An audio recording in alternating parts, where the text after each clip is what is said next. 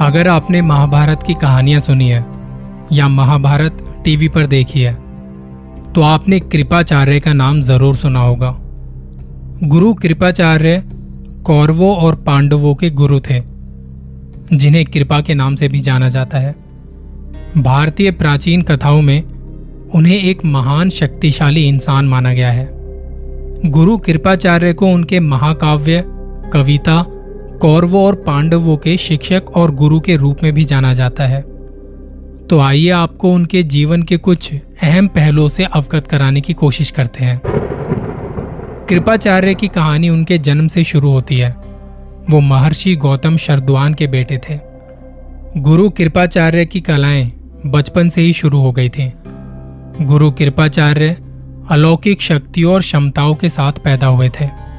वो धनुर्विद्या तलवारबाजी और जादुई मंत्रों के साथ साथ कई विद्याओं में निपुण थे। उन्हें इन सभी कलाओं का स्वामी माना जाता था।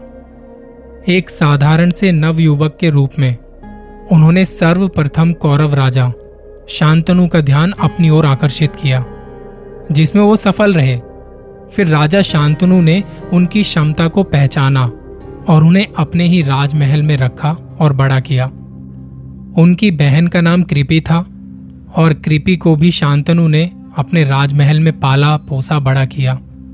गुरु कृपाचार्य को महाभारत के अश्वत्थामा के मामा के रूप में भी जाना जाता है, क्योंकि कृपी का विवाह आगे चलकर शांतनु ने द्रोणाचार्य से करवाया था। कृपाचार्य अपने कौशल, विद्या और ज्ञान के कारण जल्दी ही कौरव साम्राज्य के लिए बेहद अमूल्य हो गए थे, और इसलिए उन्हें कौरवों और पांडवों के शिक्षक के रूप में चुना गया। कौरव और पांडवों ने जो कुछ भी सीखा, उसमें कृपाचार्य की भूमिका सबसे अहम रही। कौरव परिवार के साथ अटूट संबंध होने के बावजूद कृपा अपने सच्चे गुरु, यानी कि भगवान श्री कृष्ण के प्रति निष्ठावान थे।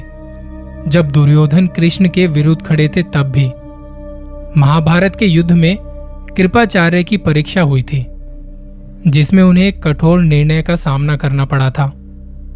सब यही उम्मीद कर रहे थे कि वो कृष्ण की भक्ति के चलते पांडवों का साथ देंगे। लेकिन उन्होंने हस्तिनापुर के लिए निष्ठा दिखाई और महाभारत के युद्ध में कौरवों की तरफ़ से लड़ रहे थे वो। युद्ध के दौरान इस दुविधा में थे कि वो किसका साथ दें?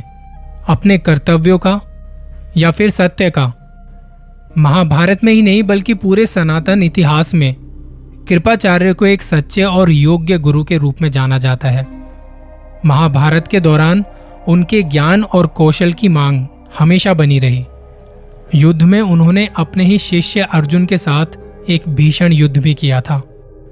उनके जीवन को समझने के बाद अब सवाल ये आता है कि भारतीय प्राचीन कथाओं के अनुसार वो चिरंजीवी क्यों और कैसे हैं? और इस समय वो कहाँ हो सकते हैं? और साथ ही उनके चिरंजीवी बनने के पीछे का उद्देश्य क्या है? कुछ परंपराओं के अनुसार कहा जाता है कि गुरु कृपाचार्य अपनी मृत्यु के बाद स्वर्ग में वास करने लगे थे, जहाँ पर अब वो देवताओं के सलाहकार के रूप में काम करते हैं। वहीं दूसरी तरफ़ ये भी कहा जाता है कि वो अपनी शिक्षाओं और वर्षों से उनके बारे में बताई गई कहानियों के माध्यम से वो आज भी जीवित है। वहीं कुछ और कथाओं में ये भी माना जाता है गुरु कृपाचार्य ने अभिमन्यु के पुत्र परीक्षित को भी उन्होंने ही कला विद्या सिखाई थी और अपने इस अंतिम कर्तव्य को पूरा करने के बाद वो हिमालय चले गए और तपस्या में लीन हो गए, जिसके बाद उनके वहाँ से वापस लौटने और आगे का कोई समाचार किसी के पास नहीं है। भगवान कृष्ण के महान भक्त और उनके अहम सलाहकार कृपाचार्य के बारे में ये भी कहा जाता है कि उन्हें भगवान कृष्ण ने वरदान दिया था। और उनके बारे में ये भी कहा जाता है कि वो बहुत बड़े तपस्वी थे और अपने तप के बल पर उन्हें चिरंजीवी होने का वरदान मिला था। कुछ लोगों का ये भी मानना है कि वो कौरवों के साथ ज़रूर खड़े थे, मगर उन्होंने कभी भी पांडवों के साथ अन्याय नहीं किया।